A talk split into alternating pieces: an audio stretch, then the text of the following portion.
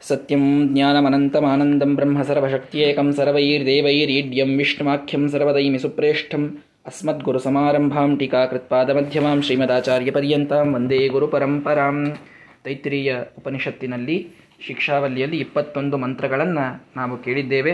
ಇಪ್ಪತ್ತೆರಡನೆಯ ಮಂತ್ರವನ್ನು ನಾವಿವತ್ತು ನೋಡ್ತಾ ಇದ್ದೇವೆ. ಈ ಇಪ್ಪತ್ತೆರಡನೆಯ ಮಂತ್ರದಲ್ಲಿ ಮೊದಲು ಇಪ್ಪತ್ತೊಂದನೆಯ ಮಂತ್ರದಲ್ಲಿ ಏನು ಬಂತು ಅಂತನ್ನುವುದನ್ನು ನಾನು ನಿನ್ನೆ ಹೇಳಿದ್ದೆ, ತದ್ಧಿ ತಪಸ್, ತದ್ಧಿ ತಪಃ ಅಂತ ಹೇಳ್ತಾ, ಯಾವುದು ಮುಖ್ಯವಾದ ತಪಸ್ಸು? ಸತ್ಯಮಿತಿ ಸತ್ಯವಚ ರಾಧೀತರಹ. ರಾಧೀತರ ಋಷಿಗಳು ಹೇಳ್ತಾರೆ, ಸತ್ಯ ಮಾತಾಡೋದೇ ದೊಡ್ಡ ತಪಸ್ಸು ಅಂತ. ತಪ ಇತಿ ತಪೋನಿತ್ಯ ಪೌರುಷಿಷ್ಟಿ ಪೌರುಷಿಷ್ಟಿ ಋಷಿಗಳು ಹೇಳಿದರು, ತಪಸ್ಸು ಮಾಡುವುದೇ ಅತ್ಯಂತ ಪ್ರಮುಖವಾದಂಥದ್ದು, ಜಪ, ಹೋಮ, ನಿಯಮ ಇವನ್ನೇ ಮಾಡಬೇಕು ಅಂತ ಅವರು ಹೇಳಿದರು. ಆದರೆ ಸ್ವಾಧ್ಯಾಯ ಪ್ರವಚನೇ ಏವ ಇತಿ ನಾಕೋ ಮೌದ್ಗಲ್ಯ. ಮೌದ್ಗಲ್ಯ ಋಷಿಗಳು, ನಾಲ್ಕು ಋಷಿಗಳು ಬಂದು ಹೇಳಿದರು, ಸ್ವಾಧ್ಯಾಯ ಪ್ರವಚನ. ಇವುಗಳೇ ಮುಖ್ಯವಾದಂತಹ ನಿಯಮ ಅಂತ. ಹಾಗಾದರೆ ನೀವು ಏನು ಹೇಳ್ತೀರಿ ಅಂತ ಉಪನಿಷತ್ತಿನ ವೇದ ಪುರುಷನಿಗೆ ಕೇಳಿದರೆ, ತದ್ಧಿ ತಪಸ್, ತದ್ಧಿ ತಪಃ. ಎಲ್ಲ ತಪಸ್ಸು, ಎಲ್ಲ ಜಪ, ಎಲ್ಲ ಮಂತ್ರ, ಎಲ್ಲ ನಿಯಮ ಇದರೊಳಗೆ ಬಂದು ಹೋಯಿತು, ಸ್ವಾಧ್ಯಾಯ ಪ್ರವಚನೆ ಏವ.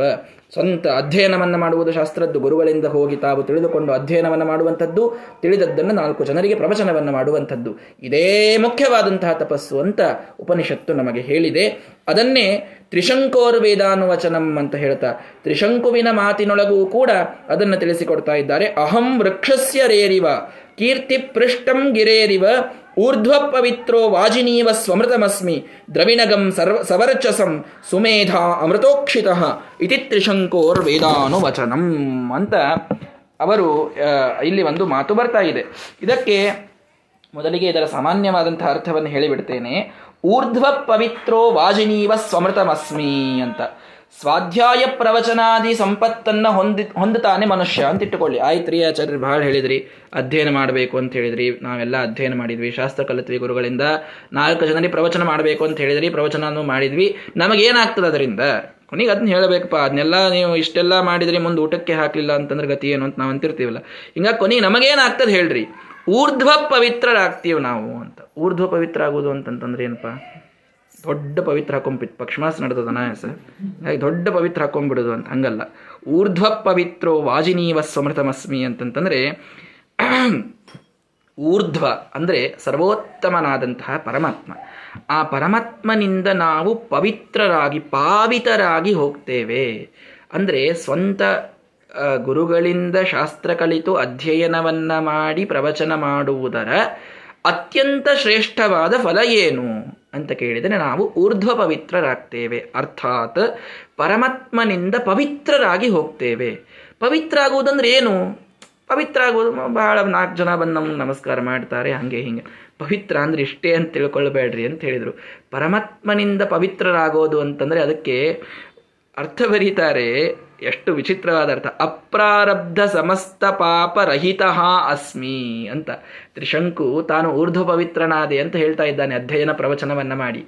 ಅಂದ್ರೆ ಏನರ್ಥ ಅಂತಂದ್ರೆ, ಅಪ್ರಾರಬ್ಧವಾದ ಎಲ್ಲ ಪಾಪಗಳನ್ನ ನಾನು ಕಳೆದುಕೊಂಡೆ ಅಂತ. ಅಂದ್ರೆ ಏನು? ಯಾವಾಗ ಎಲ್ಲ ಪಾಪಗಳು ಹೋಗ್ತಾವೆ ಹೇಳ್ರಿ? ಅಪರೋಕ್ಷ ಜ್ಞಾನವಾದಾಗ ಎಲ್ಲ ಪಾಪಗಳು ಹೋಗೋದು.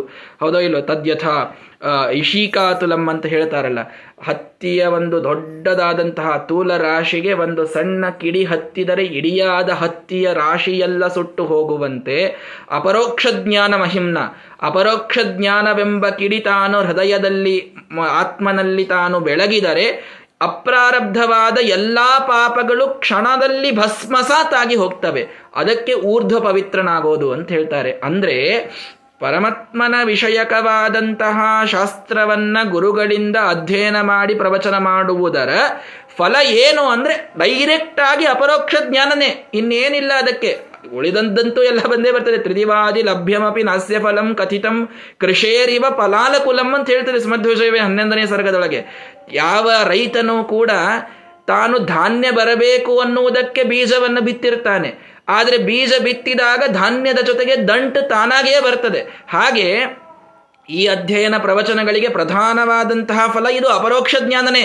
ಅದರ ಜೊತೆಗೆ ದಂಟು, ಅದರ ಜೊತೆಗೆ ಸಂಪತ್ತು, ಅದರ ಜೊತೆಗೆ ಸಂತಾನ, ಅದರ ಜೊತೆಗೆ ಒಂದೇನೋ ಐಷಾರಾಮಿ ಜೀವನ. ಏನು ಕೇಳ್ತಿರೋದು ಸುಮ್ಮ ತಾನಾಗೇ ಬರ್ತದದು. ಆದರೆ ಯಾರೂ ಕೂಡ ದಂಟಿಗಾಗಿ ಬೀಜವನ್ನು ಬಿತ್ತುವುದಿಲ್ಲ, ಧಾನ್ಯಕ್ಕೆ ಬಿತ್ತುವುದು. ಹೀಗಾಗಿ ಅಧ್ಯಯನ ಪ್ರವಚನಗಳ ಪ್ರಧಾನವಾದಂತಹ ಫಲ ಅಪರೋಕ್ಷ ಜ್ಞಾನವೇ. ಇನ್ಯಾವುದಲ್ಲ. ಆದ್ದರಿಂದ ನಮಗೇನು ಸಿಗುತ್ತದೆ ರೀ ಇದೆಲ್ಲ ಮಾಡುವುದರಿಂದ ಪ್ರವಚನ ಹೇಳ್ತೀರಿ, ಅಧ್ಯಯನ ಮಾಡ್ತೀರಿ, ಎಷ್ಟೆಲ್ಲ ಶಾಸ್ತ್ರ ಓದ್ತೀರಿ, ಏನು ಸಿಗುತ್ತದೆ? ಅಪರೋಕ್ಷ ಜ್ಞಾನವೇ ಇದರ ಫಲ. ಅದಕ್ಕಿಂತ ದೊಡ್ಡ ಫಲ ಬೇಕೇನು ಜೀವನದೊಳಗೆ? ಸಾಕ್ಷಾತ್ ಪರಮಾತ್ಮ ಯಾವನಿಗಾಗಿ ನಾವು ಅನಂತ ಅನಂತ ಜನ್ಮಗಳಿಂದ ನಾವು ಕಷ್ಟಪಡ್ತಾ ಇದ್ದೇವೆ. ಬಹೂನಾಂ ಜನ್ಮನಾಮಂತೆ. ಯಾವನ್ನು ತಾನು ನಮಗೆ ಸಿಗುತ್ತಾನೆ, ಅದೇ ಪರಮಾತ್ಮನ ಒಂದು ಅಪರೋಕ್ಷ, ಪ್ರತ್ಯಕ್ಷ ಇದಾಗ್ತದೆ ಈ ಪ್ರವಚನಗಳಿಂದ ಅಂತ ಹೇಳಿದರು. ಮುಂದೇನಾಗ್ತದೆ? ಸರಿ, ನಮ್ಮ ಎಲ್ಲ ಅಪ್ರಾರಬ್ಧ ಕರ್ಮಗಳು ಹೋಯಿತು. ಅಂತೂ ಪ್ರಾರಬ್ಧ ಕರ್ಮ ಇರ್ತದಲ್ರಿ ಆಚಾರ್ಯ, ಏನು ಮಾಡ್ತೋದು? ವಾಜಿನಿ ವಸು ಅಮೃತಮಸ್ಮಿ. ಮುಂದೇನಾಯಿತು ಅಂತಂತಂದ್ರೆ, ವಾಜಿನಿ ವಸು, ವಾಜಿನಿ ಅಂತಂದ್ರೆ ಸೂರ್ಯ. ಸೂರ್ಯನಲ್ಲಿ ವಸು, ಸೂರ್ಯನಲ್ಲಿದ್ದವ. ಅಂದ್ರೆ ಪರಮಾತ್ಮ ಅಂತ ಅರ್ಥ. ಸೂರ್ಯನಲ್ಲಿದ್ದ ಪರಮಾತ್ಮ ನಮಗೆ ಮುಂದೆ ಪವಿತ್ರ ಮಾಡ್ತಾನೆ ಅಂತ ಹೇಳಿದ್ರು. ಅಂದ್ರೆ ಮೊದಲೊಬ್ಬ ಪರಮಾತ್ಮ ಪವಿತ್ರ ಮಾಡಿರ್ತಾನೆ. ಮುಂದೆ ಸೂರ್ಯನೊಳಗಿದ್ದ ಪರಮಾತ್ಮ ಪವಿತ್ರ ಮಾಡ್ತಾನೆ. ಏನ್ರಿ ಹಂಗಂದ್ರೆ? ಅಂತಂದ್ರೆ ಅದು ಶಾಸ್ತ್ರದ ಒಂದು ವಿಶೇಷವಾದಂತಹ ಪ್ರಮೇಯವನ್ನು ತಿಳಿಸಿಕೊಡ್ತಾ ಇದೆ. ನಾವು ಅಧ್ಯಯನ ಪ್ರವಚನಗಳನ್ನು ಇತ್ಯಾದಿಗಳನ್ನು ಮಾಡಿದಾಗ ನಮ್ಮಲ್ಲಿ ಅಪರೋಕ್ಷ ಜ್ಞಾನವಾಗ್ತದೆ. ಮನಸ್ಸಿನಲ್ಲಿಯೇ ಪರಮಾತ್ಮನ ಧ್ಯಾನವನ್ನು ಮಾಡ್ತಾ ಕುಳಿತಾಗ ಪರಮಾತ್ಮ ತಾನು ಪ್ರತ್ಯಕ್ಷನಾಗ್ತಾನೆ. ಆ ಅಪರೋಕ್ಷ ಜ್ಞಾನದಿಂದ ಅಪ್ರಾರಬ್ಧವಾದ ಎಲ್ಲ ಕರ್ಮಗಳು ನಾಶವಾಗಿ ಹೋಗ್ತವೆ, ಸುಟ್ಟು ಹೋಗ್ತವೆ. ಸರಿ, ಇದು ಯಾವುದು ಪರಮಾತ್ಮ ಯಾವಾಗ ಮಾಡೋದಿದು? ನಾವು ಪ್ರವಚನಾದಿಗಳನ್ನು ಮಾಡಿದಾಗ. ಅಧ್ಯಯನ ಪ್ರವಚನಾದಿಗಳನ್ನು ಮಾಡಿ, ನಮ್ಮ ಸಾಧನವನ್ನು ಪರಿಪೂರ್ಣ ಮಾಡಿದಾಗ ಈ ಅಪರೋಕ್ಷ ಜ್ಞಾನದಿಂದ ಇದು ಆಗ್ತದೆ. ಇದರ ನೆಕ್ಸ್ಟ್ ಸ್ಟೆಪ್ ಏನು ಅಂತಂದ್ರೆ ಸೂರ್ಯನಲ್ಲಿದ್ದ ಪರಮಾತ್ಮ ಪವಿತ್ರ ಮಾಡ್ತಾನೆ ಅನ್ನೋದು ನೆಕ್ಸ್ಟ್ ಸ್ಟೆಪ್ ಏನು ಹಂಗಂದ್ರೆ ಅಂತಂದ್ರೆ, ಅದನ್ನು ನಾನು ಭಾಗವತ ಹೇಳುವಾಗ ಹೇಳಿದ್ದೇನೆ, ಇನ್ನೊಮ್ಮೆ ಹೇಳ್ತಾ ಇದ್ದೇನೆ. ವೈಶ್ವಾನರೇ ದ್ಯುನದ್ಯಾಂವ ದೇಹೇವಾ ಸೂರ್ಯ ಏವವ. ವಿಧೂಯ ಸರ್ವ ಪಾಪಾನಿ ಯಾತಿ ಕಿನ್ಸ್ತುಘ್ನ ಕೇಶವಂ ಅಂತ ಭಾಗವತ ತಾತ್ಪರ್ಯದಲ್ಲಿ ಶ್ರೀಮದಾಚಾರ್ಯರ ಮಾತಿತ್ತು. ಏನು ಹೇಳಲಿಕ್ಕೆ ಹೊರಟಿದ್ದಾರೆ ಅಂತಂದ್ರೆ, ಅಪ್ರಾರಬ್ಧವಾದಂತಹ ಎಲ್ಲ ಕರ್ಮಗಳು ನಾಶವಾಗಿ ಹೋಯ್ತಾ, ಇನ್ನು ನಮಗೆ ಕೆಲವು ಜನ್ಮಗಳಷ್ಟೇ ಉಳಿದು ಪ್ರಾರಬ್ಧದ್ದೇನೊಂದಿಷ್ಟು ಭೋಗ ಮಾಡಬೇಕಾಗಿದೆ, ಅಷ್ಟು ಭೋಗ ಮಾಡ್ಕೊಂಡು ಹೋಗೋದು. ಈ ಪ್ರಾರಬ್ಧದ ಭೋಗ ಯಾವಾಗ ಮುಗೀತದೆ? ಈ ಪ್ರಾರಬ್ಧದ ಭೋಗ ಮುಗಿಯೋದು ಯಾವಾಗ? ಎಲ್ಲ ಕರ್ಮಗಳನ್ನು ಭೋಗಿಸಿದಾಗಲೇನೇ ಕ್ಷಯ ಅಂತ ಕೆಲವರಂತಾರೆ ಶ್ರೀಮದಾಚಾರ್ಯದ ಆ ಸಿದ್ಧಾಂತ ಅಲ್ಲ ಮೀಮಾಂಸಕರ ಸಿದ್ಧಾಂತ ಇರಲಿ ಅದು. ನಮ್ಮ ಸಿದ್ಧಾಂತ ಹಾಗಲ್ಲ. ಎಲ್ಲಾ ಕರ್ಮಗಳನ್ನು ಭೋಗಾದೇವ ಕ್ಷಯ ಅಂತ ಅನ್ನೋದು ನಮ್ಮ ಸಿದ್ಧಾಂತ ಅಂತೂ ಅಲ್ಲ. ಮತ್ತೆ ಯಾವಾಗ ಹೋಗ್ತದ್ರಿ? ವೈಶ್ವಾನರೇ, ದ್ಯುನದ್ಯಾಂ ವಾ, ದೇಹೇ ವಾ, ಸೂರ್ಯ ಏವವ ಇಷ್ಟೆಲ್ಲಾ ಕಡೆ ಹೋಗಬಹುದದು. ನಮ್ಮನ್ನ, ನಮ್ಮ ಸಾಧನೆ ಮಾಡಿ ಮುಗಿದ ಮೇಲೆ ನಮ್ಮನ್ನ ಊರ್ಧ್ವ ಲೋಕಗಳಿಗೆ ಕರೆದುಕೊಂಡು ಕರೆದುಕೊಂಡು ಹೊಂಟಿರ್ತಾರೆ. ಅಲ್ಲಿ ಅಗ್ನಿಲೋಕಕ್ಕೆ ಬಂದಾಗ, ಅಲ್ಲಿದ್ದ ಪರಮಾತ್ಮನನ್ನ ನೋಡಿದಾಗ ಎಷ್ಟೋ ಜನರ ಪ್ರಾರಬ್ಧ ಕರ್ಮಗಳು ಹೋಗ್ಬಿಡ್ತವಂತವು. ಪರಮಾತ್ಮನ ಒಂದು ವಿಶೇಷವಾದ ಸಾಮರ್ಥ್ಯ ಅದು. ವೈಶ್ವಾನರೇ, ವೈಶ್ವಾನರ ಲೋಕಕ್ಕೆ ಹೋದಾಗ ಕೆಲವರು ದೇಹೇವ ಅಂತೂ ಹೇಳಿದರು. ಕೆಲವರದು ಭೋಗಾದೇವ ಕ್ಷಯ ಈ ದೇಹದೊಳಗಿದ್ದಾಗಲೇ ಚರಮ ದೇಹದೊಳಗೇನೆ ತಮ್ದು ಎಲ್ಲ ಭೋಗ ಏನೇನದ ಮಾಡಿಕೊಂಡೇ, ಪೂರ್ಣ ಮುಗಿಸ್ಕೊಂಡೇ ಹೋಗ್ತಾರೆ ಕೆಲವರು. ಕೆಲವರು ಉತ್ತಮ ಸಾಧಕರು, ಹೋಗ್ತಾ ಇರಬೇಕಾದಾಗ ಪ್ರಾರಬ್ಧ ಮುಗಿಸ್ಕೊಂಡು ಮುಗಿಸ್ಕೊಂಡು ಹೋಗೋರು ಕೆಲವರಿದ್ದಾರೆ. ಅವರು ಎಲ್ಲೆಲ್ಲಿ ಹೋಗ್ತಾರೆ? ವೈಶ್ವಾನರೇ. ಒಂದು ಅಗ್ನಿಲೋಕದೊಳಗಿದ್ದಾಗ ತಮ್ಮ ಎಲ್ಲಾ ಪ್ರಾರಬ್ಧವನ್ನು ಮುಗಿಸ್ಕೊಳ್ತಾರೆ. ದ್ಯುನದ್ಯಾಂವ ಕೆಲವರಿಗೆ ಗಂಗಾ ನದಿ ಸ್ನಾನ ಮಾಡುವುದರಿಂದ ಪ್ರಾರಬ್ಧ ಕರ್ಮ ಮುಗಿಸ್ ಹೋಗ್ತಾರಂತೆ ನೋಡ್ರಿ ಗಂಗಾ ಮಹಾತ್ಮನ ನೋಡ್ರಿ ಇದರೊಳಗೆ. ಅಪ್ರಾರಬ್ಧ ಪಾಪಗಳು ನಾಶ ಆಗ್ತವೆ ಅಂತ ಎಷ್ಟೇ ತಿಳ್ಕೊಳ್ಬೇಡ್ರಿ. ಪ್ರಾರಬ್ಧ ಭೋಗ ನಾಶ ಆಗಷ್ಟು ಸಾಮರ್ಥ್ಯದ ಅಂತ ಗಂಗಾನೊಳಗ. ಗಂಗಾನೊಳಗ ಮುಣಗಿ ಎದ್ದವರು ನಿಮ್ಮನ್ನು ನೀವು ಧನ್ಯ ಅಂತ ಅಂದ್ಕೊಳ್ರಿ. ದೇಹೇವ, ಸೂರ್ಯ ಏವವ. ದೇಹದೊಳಗೂ ಕೂಡ ಕೆಲವರಿಗೆ ನಾಶವಾಗ್ತದೆ. ಸೂರ್ಯ ಏವವ. ಸೂರ್ಯನೊಳಗೆ ಕೆಲವು ಕಡೆಗೆ ಪರಮಾತ್ಮನ ಒಂದು ವಿಶೇಷವಾದ ಸಾಮರ್ಥ್ಯದಿಂದ ಸವಿತ್ರ ನಾರಾಯಣನ ಒಂದು ಪ್ರಭಾವದಿಂದ ಸೂರ್ಯಲೋಕಕ್ಕೆ ಹೋದಾಗ ಕೆಲವರ ಪ್ರಾರಬ್ಧ ನಾಶವಾಗಿ ಹೋಗ್ತದೆ. ಹೀಗಾಗಿ ನಾವಿಲ್ಲಿ ಪ್ರವಚನ ಮಾಡುವುದರಿಂದ ಏನಾಗ್ತದೆ? ಮೊದಲನೇದ್ದು ಅಪರೋಕ್ಷ ಜ್ಞಾನ ಆಗ್ತದೆ. ಅದಾದ್ಮೇಲೆ ಏನಾಗ್ತದೆ? ಸೂರ್ಯಾದಿ ಲೋಕಗಳೊಳಗೆ ನಮ್ಮ ಪ್ರಾರಬ್ಧವೂ ಕೂಡ ಮುಗಿದು ಹೋಗ್ತದೆ. ಮುಂದೇನಾಗ್ತದೆ? ವಾಜಿನೀವಸು ಅಮೃತಮಸ್ಮಿ. ಅಮೃತರಾಗ್ತೀವಿ ನಾವು. ಅಂದ್ರೆ ಮೋಕ್ಷಕ್ಕೆ ಹೊರಟ್ವಿ. ಮೋಕ್ಷಕ್ಕೆ ಹೊರಟಾಗ ಏನಾಗ್ತದೆ ಮುಂದೆ? ಅಹಂ ವೃಕ್ಷಸ್ಯ ರೇರಿವಾ. ವೃಕ್ಷ ವೃಕ್ಷ ಅಂದ್ರೆ ಅಳಗಾಡದೆ ನಿಂತದ್ದು. ಅಳಗಾಡದೆ ನಿಂದಿರ್ತಾವಲ್ಲೇನು? ಗಿಡ. ಅಳಗಾಡದೆ ನಿಂತದ್ದು ಯಾವ್ದು ಹೇಳ್ರಿ? ನಮ್ಮ ಲಿಂಗ ಶರೀರ. ಅಲಗಾಡುವುದೇ ಇಲ್ಲದು ನಿಂತು ಬಿಟ್ಟಿರುತ್ತದೆ. ಅಹಂ ವೃಕ್ಷಸ್ಯ ರೇರಿವ ರೇರಿವ ಅಂದ್ರೆ ಕಡಿಯೋದು. ನಮ್ಮ ವೃಕ್ಷ ಕಡಿದು ಹೋಗ್ತದೆ, ನಮಗೆ ಅಂಟಿಕೊಂಡಂತಹ ಲಿಂಗ ಶರೀರ, ಲಿಂಗ ದೇಹ ಇದು ಭಂಗವಾಗಿ ಹೋಗ್ತದೆ. ಪ್ರಾರಬ್ಧ ಕರ್ಮ ನಾಶವಾದ ಮೇಲೆ ವಿರಜಾ ನದಿಯನ್ನು ನಾವು ಮುಟ್ಟಿದಾಗ, ವಿರಜಾ ನದಿಯಲ್ಲಿ ನಾವು ಮುಳುಗೇಳುವುದರಿಂದ ನಮ್ಮ ಲಿಂಗ ಶರೀರ ಇದು ಭಂಗವಾಗಿ ಹೋಗ್ತದೆ. ಅಲ್ಲೂ ಒಂದು ವಿಶೇಷ ಇದೆ. ಏನು ಅಂತಂದ್ರೆ ಲಿಂಗ ಶರೀರವನ್ನು ಭಂಗ ಮಾಡುವ ಸಾಮರ್ಥ್ಯ ಕೇವಲ ವಿರಜಾ ನದಿಗೆ ಇದೆ ಅಂತ ತಿಳಿದುಕೊಳ್ಳಬೇಡಿ. ಮತ್ತು ಯಾವುದಕ್ಕಿದೆ? ನಾವು ಈ ಕುಕ್ಕರಿನೊಳಗೆ ಕೆಲವರು ಇದು ಬಟಾಟಿ ಇಟ್ಟು ಕುದಿಸ್ತಿರ್ತಾರೆ ನೋಡ್ರಿ, ಆಲೂಗಡ್ಡಿ ಇಟ್ಟು ಕುದಿಸಿದಾಗ ಅದನ್ನು ಆಮೇಲೆ ನೀರಿನೊಳಗೆ ಹಾಕ್ತಾರೆ. ನೀರು ಪೂರ್ಣ ಕುದ್ದು ಬಂದ ಮೇಲೆ ನೀರಿನೊಳಗೆ ಹಾಕ್ತಾರೆ. ನೀರಿನೊಳಗೆ ಹಾಕ, ಹಾಕಿದಾಗ ಅದೆಲ್ಲ ಮೇಲಿದ್ದೇನೇನೆಲ್ಲ ಪದರ ಇರ್ತದೆ ಅದೆಲ್ಲ ಸರಳವಾಗಿ ಹಿಂಗೆ ಬಂದು ಬಿಡುತ್ತದೆ ಅದು ನೀರಿನ ಸಾಮರ್ಥ್ಯ ಅನ್ನೋದು. ಬರೀ ನೀರಿನ ಸಾಮರ್ಥ್ಯನು ಮೊದಲು ಆ ಕುಕ್ಕರ್ ಅದನ್ನು ಅಷ್ಟು ಪೂರ್ಣ ಬೇಯಿಸಿತ್ತದು. ಬೇಯಿಸಿದಾಗ ಮ್ಯಾಲೆ ಅದನ್ನ ನೀರಿನೊಳಗೆ ಇಟ್ಟಾಗ ಆ ಪದರ ತಾನಾಗಿ ಮುನ್ ಹೊರಗೆ ಬಂತು. ಹಂಗೆ ಲಿಂಗದೇಹ ಭಂಗ ಆಗ್ಲಿಕ್ಕೆ ಅದು ನೀರಷ್ಟೇ ಕಾರಣ ಅಲ್ಲ. ಆ ವಿರಜಾ ನದಿ ಅಷ್ಟೇ ಕಾರಣ ಅಲ್ಲ. ಮೊದಲು ಅದನ್ನು ಕುದ್ದಿರಬೇಕಲ್ಲ. ಅದನ್ನ ಯಾರು ಮಾಡಿರ್ತಾರ್ರಿ ಅಂತಂದ್ರೆ ಸ ಏತಸ್ಮಾತ್ ತಸ್ಮಾತ್ ಜೀವಘನಾತ್.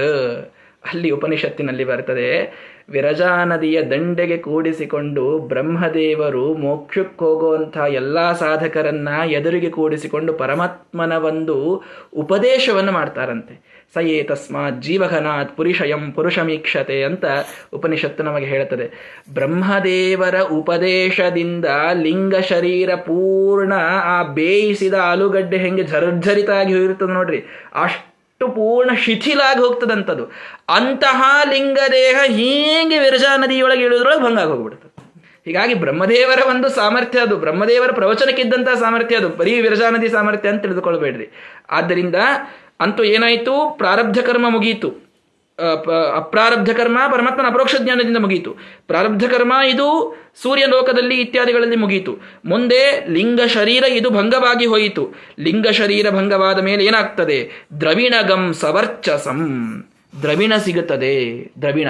ಭಾರಿ ರೊಕ್ಕ ಸಿಗುತ್ತ? ಏನ್ ರೊಕ್ಕ? ದ್ರವಿಣಂ ಧನಂ ಸುಖಂ ಅಂತ ಹೇಳಿದರು. ಧನ ಅಂದ್ರೆ ಸುಖ. ಸುಖದಕ್ಕಿಂತಲೂ ದೊಡ್ಡ ಸಂಪತ್ತಿನ್ನೇನಿಲ್ಲ ಅನಂತವಾದಂತಹ ಸುಖ. ಮೋಕ್ಷ ಇದು ಸಿಗುತ್ತದೆ. ಹೀಗಾಗಿ ನಾವು ಮಾಡುವ ಅಧ್ಯಯನ ಪ್ರವಚನದ ಪರಿಪೂರ್ಣವಾದ ಫಲ ಅಲ್ಟಿಮೇಟ್ ಆದ ಫಲ ಇದು ಮೋಕ್ಷ. ಇನ್ನೇನಿಲ್ಲ. ನಾರಾಯಣ ಮಹಾನಂದ ತೀರ್ಥಸ್ಯ ಏ ಭಾಷ್ಯಭಾವಂ ಮನೋಮಾಗ್ಭಿರಾವರ್ತಯಂತೆ ಸ್ವಶಕ್ತಿಯ ಸುರಾಧ್ಯ ನರಾಂತಹ ಮುಕುಂದ ಪ್ರಸಾದಾತಿಮಂ ಮೋಕ್ಷಮೇತೆ ಭಜಂತೆ. ಮಹಾನಂದ ತೀರ್ಥರ ಭಾಷ್ಯವನ್ನ ತಾವು ಅಧ್ಯಯನವನ್ನ ಮಾಡಿ ನಾಲ್ಕು ಜನರಿಗೆ ಹೇಳುವಂತಹ ಸುರಾಧ್ಯಾಹ ನರಾಂತಹ ದೇವತೆಗಳನ್ನು ಹಿಡಿದುಕೊಂಡು ಮನುಷ್ಯರು ಮಾಡಬೇಕಾದ ಇದೇ ಸಾಧನ ಅಂತ ಹೇಳಿದ್ದಾರೆ. ಇದಕ್ಕಿಂತ ಹೆಚ್ಚಿಂದ ಏನು ಬೇಕಾಗಿಲ್ಲ. ಆನಂದ ತೀರ್ಥರ ಭಾಷ್ಯವನ್ನು ಓದ್ರಿ, ಅದನ್ನು ಅಧ್ಯಯನ ಮಾಡ್ರಿ, ಅದನ್ನು ನಾಲ್ಕು ಜನರಿಗೆ ಹೇಳ್ರಿ, ಇದನ್ನೇ ಅನಂತ ಜನ್ಮಗಳ ಮಾಡ್ಕೋತಿರ್ರಿ. ಅದರಿಂದ ಮೋಕ್ಷವೇ ಸಿಗುತ್ತದೆ. ಅದೇ ಪ್ರಧಾನವಾದಂತಹ ಫಲ. ಹೀಗಾಗಿ ದ್ರವಿಣಗಂ ಸ್ವ, ಸವರ್ಚಸಂ. ಸವರ್ಚಸಂ, ಅದರೊಳಗೂ ಮಹಾಧನವಾದಂತಹ ಸುಖ.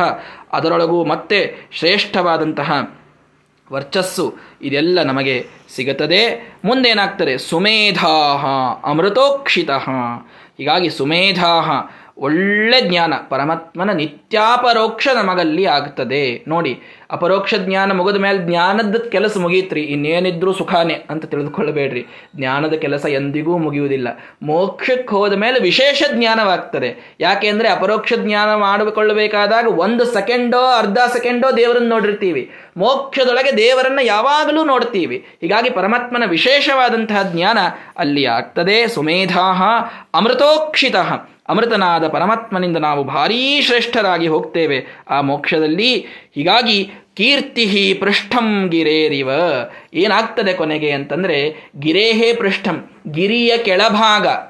ಗಿರಿ ಹೇಗಿರ್ತದೆ? ಕೆಳಭಾಗದೊಳಗೆ ಬಹಳ ದೊಡ್ಡದಿರ್ತದೆ, ವಿಸ್ತೃತ ಇರ್ತದೆ, ಮ್ಯಾಲೆ ಹೋದಂಗೆ ಹೋದಂಗೆ ಸಣ್ಣದಾಗ್ತದೆ. ಗಿರೇಹೇ ಪೃಷ್ಠಂ ಗಿರಿಯ ಒಂದು ಪರ್ವತದ ಒಂದು ಕೆಳಭಾಗ ಹೇಗೆ ವಿಸ್ತೃತವೋ ಹಾಗೆ ನಮ್ಮ ಕೀರ್ತಿ ಆಗ್ತದೆ. ನಮ್ಮ ಕೀರ್ತಿ ಹೇಗೆ ಬೆಳೀತದೆ? ಅಧ್ಯಯನ ಪ್ರವಚನ ಮಾಡುವವರ ಕೀರ್ತಿ ಹೇಗೆ ಬೆಳೀತದೆ ಅಂತಂದ್ರೆ, ಪರ್ವತದ ಕೆಳಭಾಗ ಹೇಗೆ ವಿಸ್ತೃತವಾಗಿರ್ತದಲ್ಲ, ಹಾಗೆ ವಿಸ್ತೃತವಾಗಿ ಪ್ರವಚನ ಮಾಡುವಂಥವರ, ಅಧ್ಯಯನ ಮಾಡುವಂಥವರ ಕೀರ್ತಿ ಬೆಳೀತದೆ.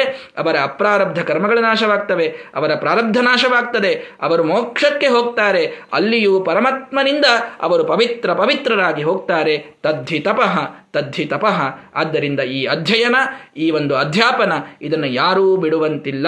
ಇತಿ ತ್ರಿಶಂಕೋಹೋ ವೇದಾನುವಚನಂ. ಇದನ್ನು ತ್ರಿಶಂಕು ತಾನು ವೇದದಲ್ಲಿ ಹೇಳಿದ್ದು ಅಂತ ಶಿಕ್ಷಾವಲ್ಲಿಯಲ್ಲಿ ನಮಗೆ ಉಪನಿಷತ್ತು ಇದು ತಿಳಿಸಿಕೊಡ್ತಾ ಇದೆ. ಅಂತೂ ಅಧ್ಯಯನ ಪ್ರವಚನದ ಒಂದು ವಿಶೇಷವಾದಂತಹ ಅನಿವಾರ್ಯತೆಯನ್ನು ನಮಗೆ ಮೇಲಿಂದ ಮೇಲೆ ತೈತರೆಯ ಉಪನಿಷತ್ತು ಇದು ಹೇಳಿಕೊಡ್ತಾ ಇದೆ. ಪ್ರವಚನ ಮಾಡುವ ಸಾಮರ್ಥ್ಯ ಇದ್ದವರು ಅವಶ್ಯವಾಗಿ ಪ್ರವಚನವನ್ನು ಮಾಡಿ ನಾಲ್ಕು ಜನರಿಗೆ ಧರ್ಮವನ್ನು ತಿಳಿಸಿ ಹೇಳಿ, ಇಲ್ಲದಿದ್ದವರು ಗುರುಗಳಿಂದ ಸತತವಾಗಿ ಅಧ್ಯಯನವನ್ನು ಮಾಡುವಂಥದ್ದನ್ನಾದರೂ ಎಲ್ಲರೂ ಮಾಡಲೇಬೇಕು ಅನ್ನುವುದು ಇಲ್ಲಿ ನಮಗೆ ಮುಖ್ಯವಾಗಿ ಸಂದೇಶದಲ್ಲಿ ತಿಳಿದು ಬರುವಂಥದ್ದು. ನಾಳೆಯ ಭಾಗ, ಮುಂದಿನ ಭಾಗವನ್ನು ನಾಳೆ ನೋಡೋಣ. ಶ್ರೀಕೃಷ್ಣ ಅರ್ಪಣ ಮಸ್ತು